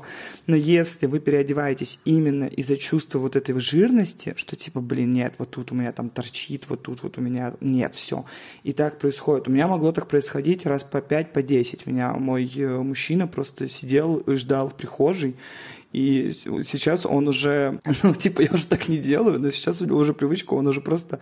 Уходит без тебя. Нет, вот, вот пока я уже все, не, не стою в прихожей и э, не начинаю а. обуваться, он как бы не встает с дивана, потому что он такой, все, я, я тебе не верю. Вот, то есть вот это тоже, ребят, отслеживайте, мне кажется, это важная история, потому что... Ну, это, наверное, к вот этому ну, пункту про проверку э, тела, как я выгляжу. Да, это тоже, да, да, да, да, да это тоже про проверку тела, но и про, и про вот я не знаю просто, как это нормально сказать, типа, ну, вот, я да, думаю, про это ощущение понятно, да. жирности, угу. про ощущение себя каким-то большим, типа и так далее и тому подобное. Да, это вот очень важная история тоже. Угу. Давайте сделаем такой сдвоенный пункт. Вот это, в общем, ощущение жирности, что да, во-первых, во-первых, у нас, к сожалению, э, принято, да, считать, что это такое кокетство, да, когда девочки угу. вот маленькие, ну, по крайней мере, у меня так в детстве было, да, что типа блин, такая жирная, да, типа, и все девочки тут же начинают тебя утешать и говорить, нет, нет, нет, ну какая же ты жирная, все хорошо, и так далее и тому подобное. Тоже последите за собой, делаете ли вы, вы так. А если вы так делаете, для чего вы так делаете? То есть вы делаете это для того, чтобы вам как бы предъявили доказательства, доказательства со стороны, что нет, вы не жирная, или, или что? Для чего вы это делаете? Для чего вы это говорите? А, либо вы действительно ощущаете себя так. Какая, наверное, большая разница. Если вы так себя не ощущаете, блин, ребята, постарайтесь так не делать, потому что это очень разрушительное, деструктивное поведение. А если вы чувствуете себя так, то да, это, конечно, такой нормальный звоночек к РПП. И еще я хотела сказать про улучшение настроения вдобавок к Вероникиным словам, это тоже, значит, э, рассмотреть роль еды в вашей жизни. Вообще, типа, а чем для вас является еда? То есть э, я сейчас не говорю про то, что нельзя там есть в удовольствие. Конечно, можно, блин, много еда для этого и создана вообще, угу. типа, чтобы просто кайфарики получать от нее и так далее. Но вы получаете удовольствие только из еды, или у вас есть еще что-то, откуда вы получаете удовольствие, радость какую-то и так далее. Потому что очень часто, вообще зачастую у людей с РПП все-таки еда, как бы, да, это такая это быстрое вот это удовольствие, быстрая радость, которую ты можешь получить, быструю эмоцию. Возможно, как бы у вас просто там, да, на данный период в жизни нету какой-то другой э, замены вот этой вот еде. То есть, э, может быть, вы, я не знаю, любите на флейте играть, танцевать, гулять э, и так далее, но вы сейчас, э, я не знаю, лишаете себя этого всего, там, не знаю, из-за работы или учебы или еще чего-то, и получаете вот это удовольствие только от еды. То есть вот здесь тоже, мне кажется, очень важно последить за этим. То есть является ли еда прямо такой большой частью вашей жизни – таким большим uh, part of life вашим. Ну тут на, на самом деле интересно, потому что еда для человека с э, РПП это же в этом столько тревоги, что как будто бы даже если ты изначально хочешь кайфануть, у тебя все равно еда вызывает э, скорее тревогу и страх. То есть ты либо, ну как, как да, да. по своим воспоминаниям даже если я разрешала себе есть, то я либо объедалась так сильно, и ты типа это так быстро в себя закидываешь. То есть удовольствие от еды это как будто бы наоборот, когда вы можете получать спокойное э, удовольствие от еды, это хороший знак. А если вы, например, да, за, да, да, за, да. закидываетесь, ну то есть у меня было, я либо разрешаю себе есть, я закидываюсь этой едой, даже вот мне уже может быть плохо, тошнотно, но я все но равно побольше, ем. Побольше, пока можно. Да, да, да, пока, пока можно. Есть возможность. И как будто бы она бы и могла мне принести удовольствие удовольствие, но ее так много, и это так в тревоге это происходит, что ты даже не замечаешь. А когда ты ешь, типа, ну, ты в стадии запрета в себе ограничений, то ты как будто бы тоже переживаешь, что ты ешь, э, допустим, а когда ты ешь, то это, возможно, что-то, типа, невкусное для тебя, потому что у нас как будто бы здоровая еда ассоциируется с какой-то пресной, не знаю, не особо вкусной, интересной едой. Ну да, да, да. Ну или ты да. ешь и думаешь, типа, блин, а я вообще не то хочу. На самом деле это тоже не про удовольствие, как будто бы. Вот. Мы уже говорили об этом, но хочется еще раз подчеркнуть, что еда — это просто еда. Вся еда, она еда. И она может быть э, как э, вредной для вас, так и полезной. То есть это не зависит от того, сколько там в ней чего содержится. Просто это зависит от очень многих обстоятельств, факторов условий. И не нужно делить еду на хорошую, плохую, на полезную, да, вредную. Да, нет плохой еды. Да-да-да, есть еда, это просто еда, и э, как бы это целая такая большая история, в которой нужно разбираться, нужно прислушиваться к себе, учиться выстраивать отношения со своим телом, э, чтобы питаться хорошо для вас, именно для вас, конкретно для вас. И это не зависит, как я уже повторюсь, еще повторюсь, uh-huh. от какой-то конкретной еды, это зависит от э, вашего психологического состояния, от обстоятельств, в которых вы живете, от той истории, которую вы проживаете, в том числе там есть у вас РПП, нет, в какой то стадии, ваша физическая активность, ну, в, общем, от очень-очень-очень большого количества факторов, но еду не надо демонизировать и делить ее на правильную и неправильную, потому что от этого идет очень много проблем. Не помню, упомянула ли это или нет. Вот когда я говорила про то, что мы э, зациклены на, на еде, когда у нас есть какие-то нарушения пищевого поведения, зациклены на том, что мы едим, мы в том числе еще, это, не знаю, может быть, можно в отдельный пункт выделить, что мы боимся же. Мы не только зациклены на том, как мы выглядим, сколько мы весим, да, да, что да. мы едим, но мы и боимся. У нас есть страх того, что мы поправимся и будем толще, а значит хуже. То есть есть вот эта привязка к тому, что какая-то фигура, какая-то цифра на весах или там на сантиметрах означает, что мы хорошие или плохие. Привязка вот фигуры, веса, бирки на одежде к тому, какой мы человек. Классный, не классный, красивый, некрасивый, плохой, хороший, привлекательный или непривлекательный и тому подобное и так далее. И еще, если можно, я важный пункт сюда а, отмечу про то, что мы очень много говорим о том, про то, что мы боимся поправиться, о том, что мы чувствуем себя толстыми, именно в сторону увеличения веса, но на самом деле расстройство пищевого поведения, им подвержены могут люди... Могут быть с... и при недостатке веса. Да, могут да. быть, во-первых, при недостатке веса, и на самом что деле... Что такое тощее, надо бы тебе пополнить. Да, и шейминг людей э, худых, тоже очень распространен, и мы вас тоже знаем и видим, и не хотим обесценивать, потому что я вот, когда вела да. блог, мне в частности писали девочки, что, блин, вообще-то нам тоже как бы плохо в этом э, просто мире шейминга по любым критериям телесности.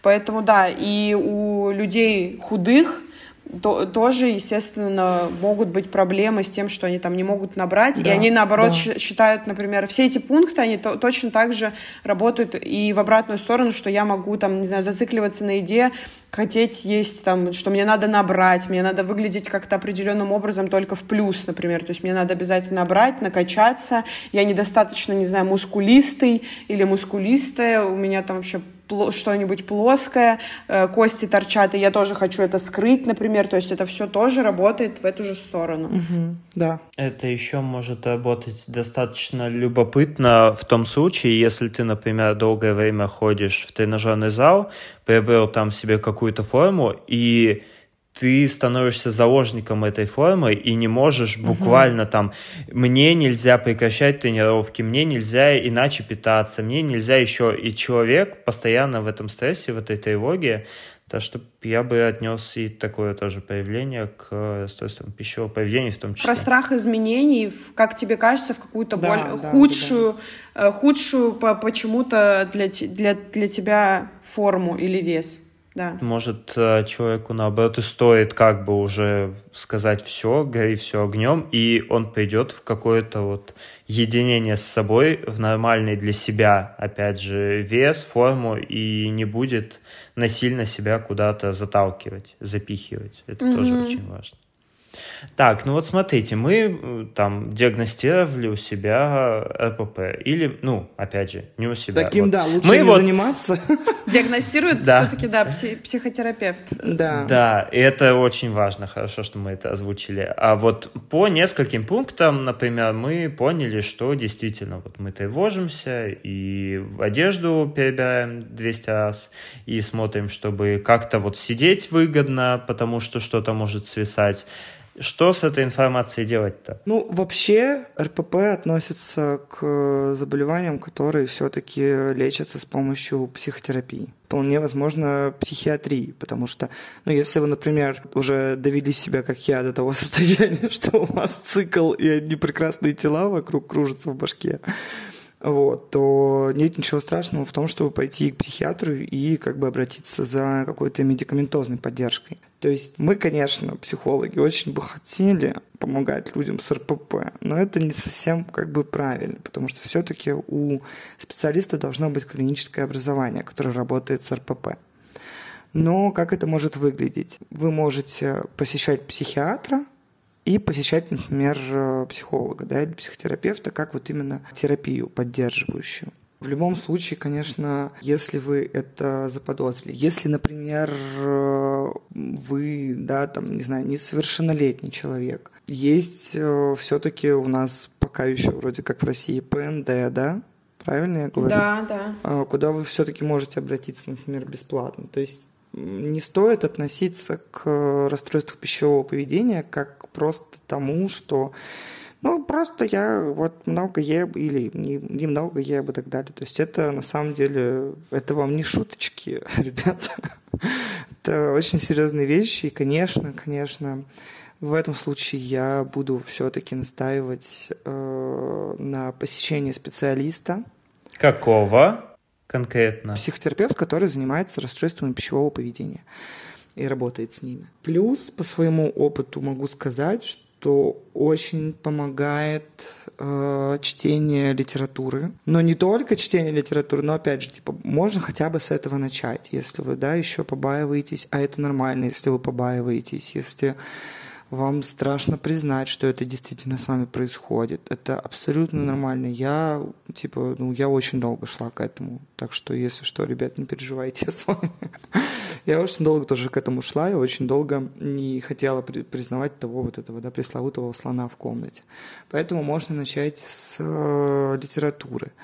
Я могу посоветовать книгу замечательную, которая очень сильно мне помогла в свое время. Это Николь Шнакенберг «Мнимые тела подлинной сущности». Не знаю, можно ли будет ее найти в России сейчас в легком доступе, но я на самом деле нашла. Я уверена, что в интернете типа ее скачать очень просто. Чем хороша эта книга? Она хороша тем, что она рассказывает вот как раз-таки то, о чем мы говорили, да. Она рассказывает не только о том, что люди там, да, я не знаю, толстые, да, или какие-то страдают. Нет, страдают все. Страдают и суперхудые, страдают люди с разными гендерами, страдают э, люди с в целом какими-то внешними аномалиями и так далее. Э, эта книга очень сильно помогает понять, что ты в этой проблеме не одинок. Все в порядке ты не один, и ты как бы не обязан справляться с этим один, как мы уже тоже говорили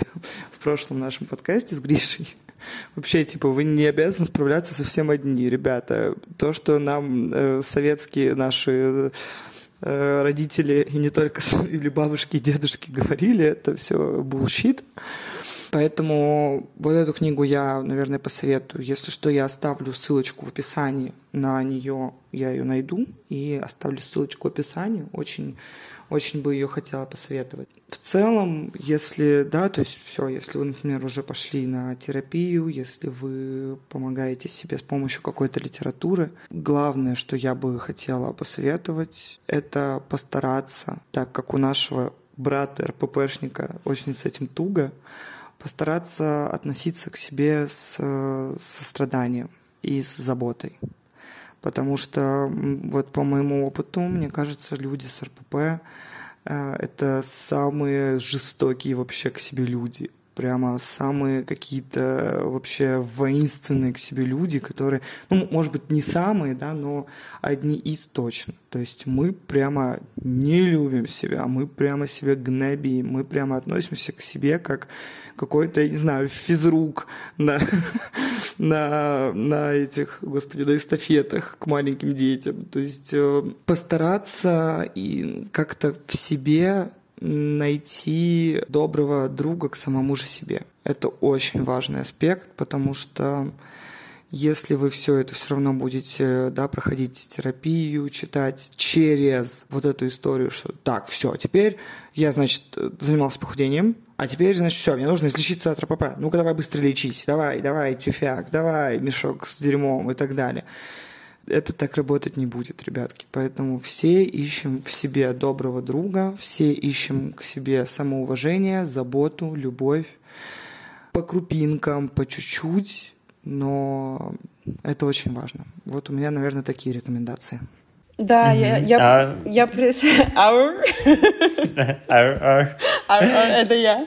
Я присоединяюсь э, к словам Мики. Ну, конечно, чтобы найти в себе доброго друга, это такая работа должна быть проделана. Это большая работа, да, да, да. Но чем раньше ты ее начнешь, тем лучше будет для тебя же. Да, это точно. Работа с э, нарушением пищевого поведения, она очень обширная и объемная. Как Мика уже сказала, я бы посоветовала пойти к специалисту-психотерапевту, который специализируется на РПП, и это важно специалист должен специализироваться именно в расстройствах пищевого поведения, потому что не каждый психотерапевт э, с этим знаком в достаточной степени. И, к сожалению, бывают разные специалисты, поэтому лучше не травмировать себя еще походом к э, непрофессионалу и посмотреть, что человек действительно специализируется в расстройствах пищевого поведения, посмотреть, э, возможно, у кого он проходил обучение или там какие-то курсы заканчивал или переквалификацию, чтобы это э, ну, вы знали, что вы попадаете в хорошие руки, по крайней мере, сделали все для этого, все, все посмотрели, что можно было, чтобы была какая-то уверенность в этом. А, идете на какую-то первичную диагностику и вместе со специалистом решаете, с чем вы будете работать. То есть э, далеко не всем людям с нарушением пищевого поведения нужна какая-то фармакологическая поддержка, но вполне возможно, что это может быть так, и это тоже потому что РПП может идти совместно и с депрессией, и с с тревожно-депрессивным расстройством и с любым другим еще ментальным расстройством. Либо вы поймете, что вам, например, э, фармакологическая поддержка сейчас не нужна, и будете работать над какими-то личностными особенностями, которые привели вас к этому состоянию. Э, это зависит от того вообще в целом, в каком состоянии вы находитесь. Если это что-то из э, международного классификатора болезней, возможно, это будет работа нескольких специалистов, вот психиатра, психотерапевта, который каждый будет на своем поле работать. Если у вас Э, есть э, какие-то нарушения э, пищевого поведения и восприятия себя, которые мы перечислили, вполне возможно, что вы можете просто с психологом работать именно над личностными особенностями, там повышенная тревожность, перфекционизм к себе, какая-то проблема с самооценкой, какие-то работы с установками, с мыслями, которые приходят к вам вот по поводу того, как вы выглядите, сколько вы едите и что, какие-то, может быть, как раз-таки практики заботы о себе, чтобы как, э, как раз становиться себе этим добрым другом и уметь заботиться о себе и как-то по-хорошему к себе относиться. То есть это такое большое поле, но первично пойти к специалисту и провести диагностику, чтобы понять, в каком направлении вам двигаться. А если нет такой возможности по каким-то причинам, то, конечно, что-то делать лучше, чем ничего. Как сказала Мика, можно поискать э, какую-то литературу про расстройство пищевого поведения, про то, как можно с этим справляться, поискать какие-нибудь блоги, страницы в интернете. На самом деле очень много бесплатной, в том числе, информации по какой-то само, самопомощи, самоподдержке. Но, конечно же, все-таки очень важно найти какую-то возможность хотя бы продиагностироваться, на, сходить на первичный прием к специалисту, потому что это очень важно. РПП — это очень серьезное, правда, заболевание. Совсем не стоит это обесценивать и откладывать это в долгий ящик. Вот, я бы сказала как-то так. А, смотрите, какая история. Я изучал источники в интернете, ну и мы часто использовали в женском роде как будто бы людей, которые подвержены РПП. Но, естественно, среди них есть и мужчины, и женщины, и источники в интернете здесь разнятся, потому что где-то пишут, что РПП соотносится 9 к 1, где 9 это женщины, и 1, ну, 10% мужчина получается.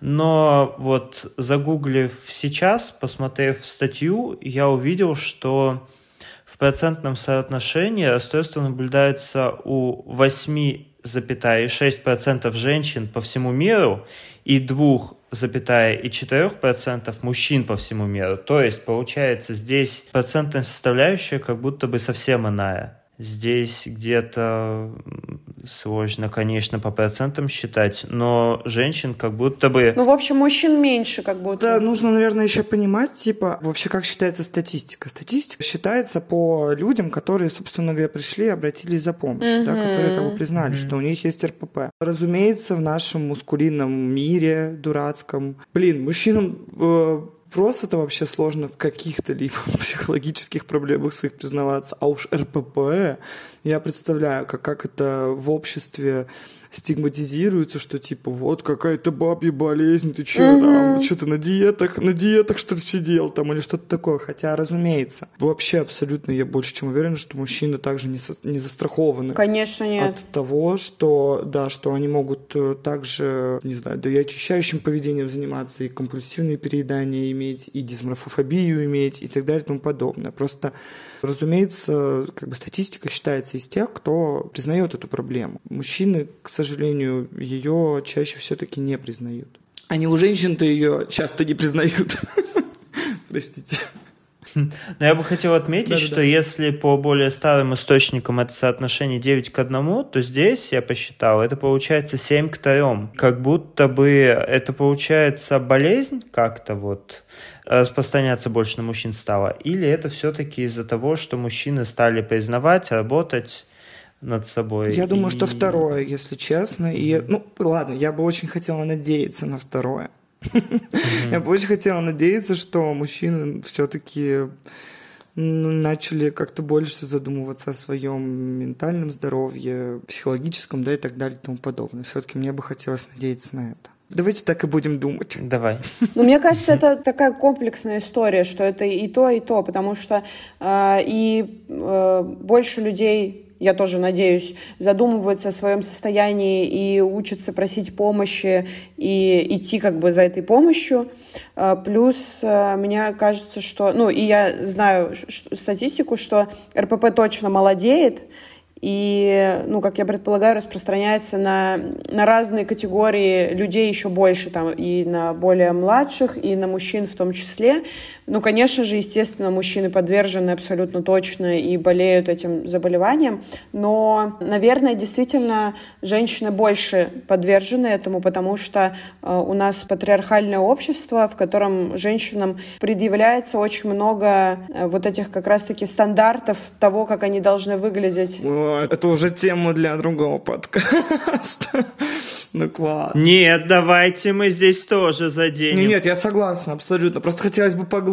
Это, это, нет, правда, это огромная-огромная тема, но это действительно факт того, что к женщинам у нас предъявляется... Больше претензий и критериев. Больше претен... да. претензий, да, именно вот э, по части красоты, я опять показываю кавычки, того, что как они должны выглядеть, сколько должны весить. И к мужчинам, естественно, тоже очень много претензий, предъяв существует, но как будто бы это все больше идет на достигаторство, на успешность какую-то там силу, а красота, она больше такая, типа, второстепенная. Ну, а женщин как бы больше вот гнет идет по фасаду. Вот. По фасаду, ну нихера по фасаду. Поэтому действительно же, женщины подвержены этому заболеванию в большей степени, в частности из-за этого. Я бы сказал, смотрите, mm. сейчас из-за смены поколений, опять же, как будто бы ценности меняются немного. Конечно, и поэтому меняются. мужчины, ну вообще вот эта секс гендерная грань чуть-чуть размывается, и угу. мужчины стали задумываться тоже, что они не просто какие-то... Чем сильнее, тем лучше мужчина, и все. Они стали и себя как-то осознавать, и поэтому работать над своим психологическим, психическим здоровьем. По большому счету, правда, как бы хорошо, что люди стали задумываться о том, что у них что-то не так а, с а, кукушкой, не только потому, что там есть между ног что-то определенное, но и просто потому, что есть голова на плечах. Это тоже, по-моему, очень хороший показатель. Да. Угу. Смотрите, я слышал, что болезни АПП мигрируют друг в друга. Что это вообще значит? Как это? Можете пояснить, какие-нибудь комментарии дать, может быть? Мы говорили уже, да. Да, это вот то, что, например, у меня произошло. То есть, если у меня была, например, по большей степени у меня была компульсия, компульсионное, да, переедание. Компульсивное. Компульсивное, да, прошу прощения. Компульсивное переедание, в основном, чуть позже оно мигрировало в дисморфофобию. То есть, потому что, скажем так, я с, с этим вот перееданием я разобралась, то есть у меня сейчас, например, нет проблем с едой, я уже ее там не боюсь, да, в целом я ем все, я не ем только то, что мне не нравится есть. Это норм, ребята, если вам что-то не нравится. Ну и гнилое еще можно не ну, есть. Ну да, там гнилое, плесневелое, можете не кушать, все хорошо. И оно просто у меня мигрировало в более такую закрученную дисморфофобию. То есть э, сейчас меня больше заботит именно внешний аспект, аспект там, да, моей красоты, моей фигуры, моего тела, там, кожи и так далее и тому подобное. Да, в целом это на самом деле нередкая история, потому что это как с гидрой, ты типа отрубаешь одну голову, на ней вырастают две и так далее. Но их э, возможно побороть делать, просто потому что ты уже начал этот путь.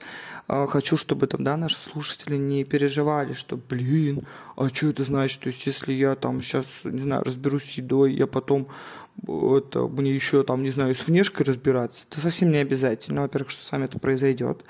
А во-вторых, когда вы уже начинаете, как сказать, путь единоборства, да, не знаю, с РПП, у вас начинают все равно появляться какие-то нормальные, да, нейронные связи, нормальные привычки. У вас начинает э, появляться информация. То есть, да, из-за того, что вы читаете, вы чем-то наполняете и так далее, вы начинаете все-таки уже э, больше разбираться в этом, и это так сильно вас уже не закручивает, как это было, например, там, да, когда вы вообще толком ничего не знали и не понимали, что с вами происходит.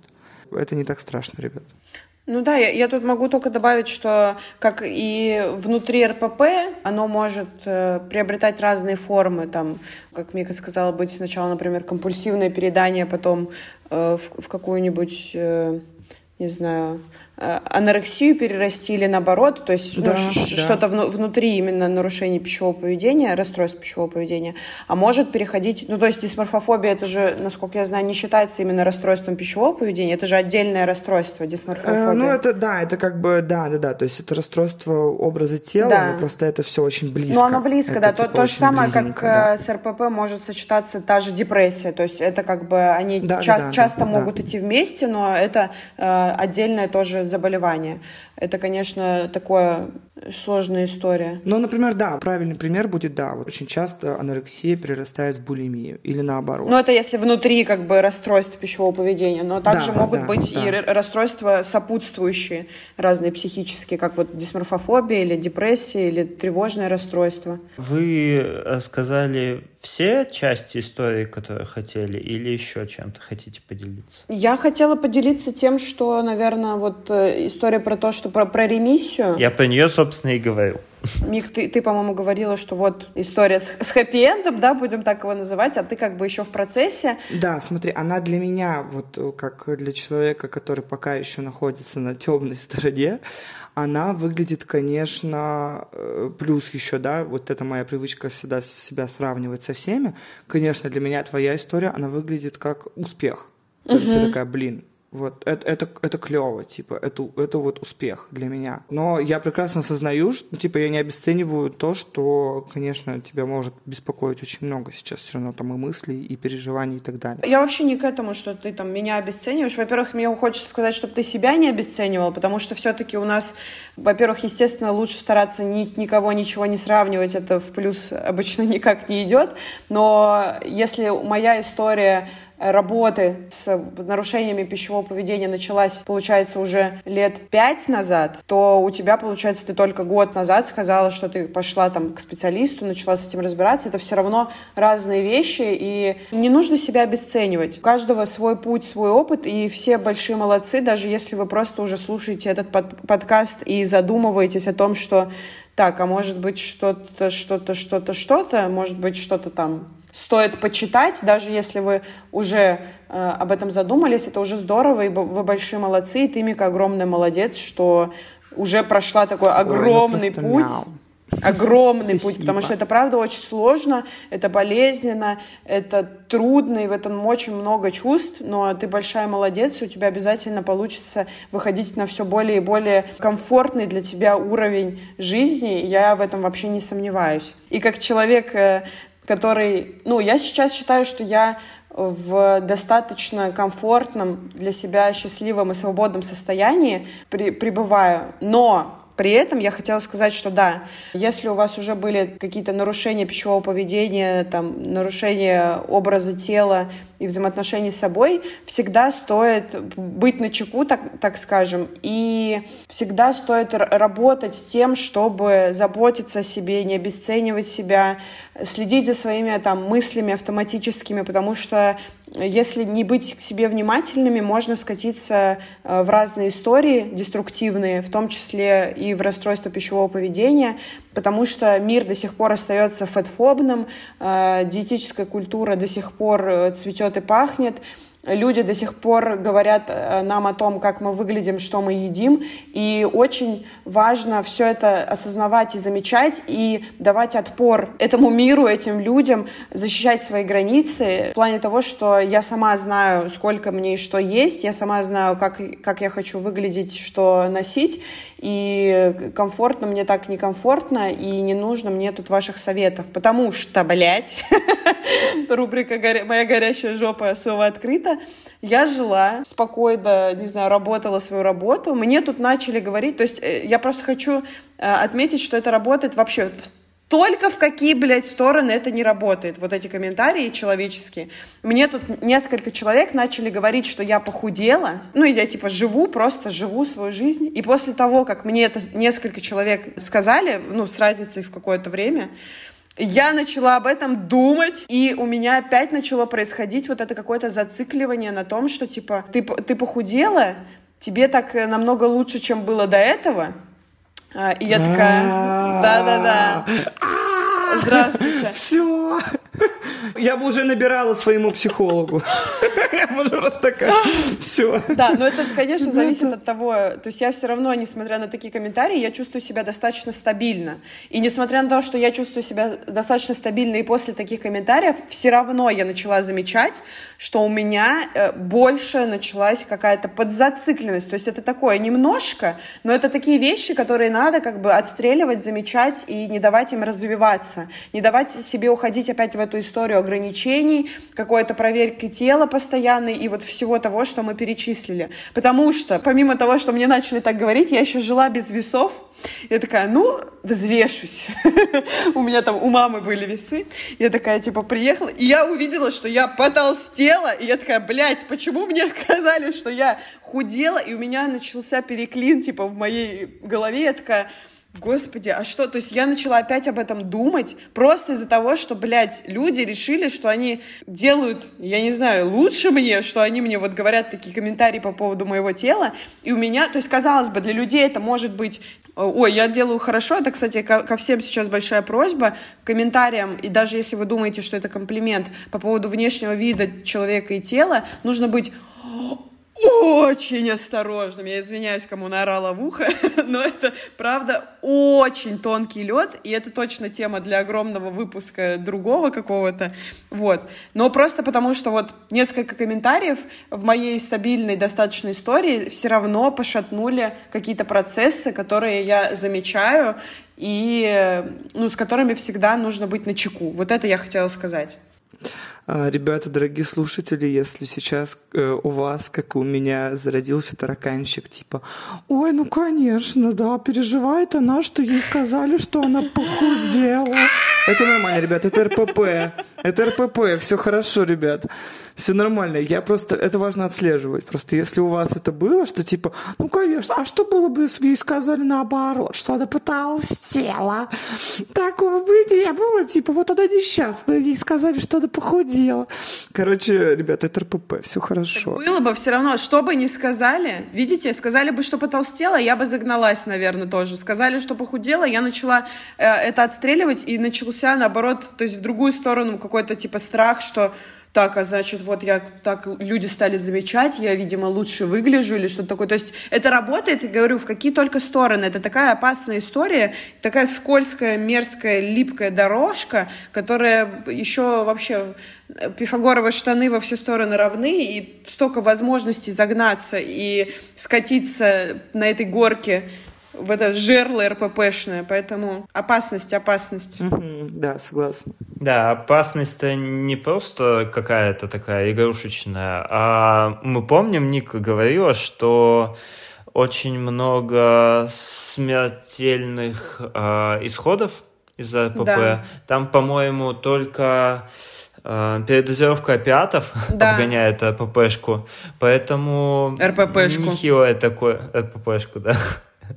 Очень, очень такое э, опасное заболевание. Еще я слышал статистику, что буквально каждый час это ПП умирает один человек.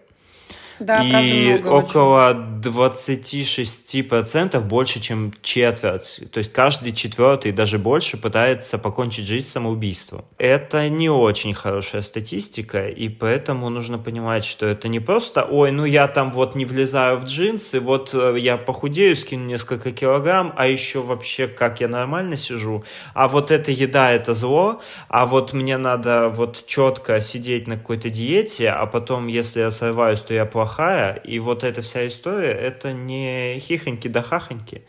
это все действительно очень большая серьезная проблема, и стоит отдавать себе в этом отчет. Да. И большое спасибо девушкам за то, что они так искренне и честно и более-менее структурно. Более-менее. Я, я уже пишу своему психотерапевту, ребят. хорошо. Я иду крушить патриархальный мир тогда. Слушайте, у вас хорошие такие амбиции и цели. Э, В общем-то, э, я очень рад, что мы обсудили всю эту тему, и надеюсь, что мы сможем помочь э, как минимум одному человеку, даже несмотря на то, что... Это Гриша будет. Да, да, да, кстати, вполне возможно. И огромное вам спасибо за то, что вы смогли поделиться своими историями, опытом так искренне, так открыто и действительно еще посмотрели на это с какой-то психологической точки зрения. И очень-очень это приятно. Может, хотите какое-то последнее слово вот заключительное сказать? Ну, я хочу сказать э, ребятам, которые нас сегодня слушали, И девчатам. я хочу сказать... И небинарным личностям. И небинарным личностям, да. Я хочу сказать, чтобы вы, во-первых, опять же, вы не думали, что вы одни в этом. Я очень э, хочу, чтобы вы почувствовали поддержку в этом подкасте, потому что это очень важно в нашем с вами состоянии. Это очень здорово, что вообще такие подкасты есть, скажем так. Да, согласна. Очень-очень-очень важно не бояться. Очень важно быть честным с собой. Побудьте с собой честными. Вот прямо после этого подкаста, э, если вас не разъебало жестко уже, просто правда, по- попробуйте побыть с собой, поразмышлять о том, что вы сегодня услышали. И побыть с собой честными. Это очень важно в, в ситуации, если вдруг, не дай бог, да, у вас есть РПП. Но опять же, это не страшно, это не конец света.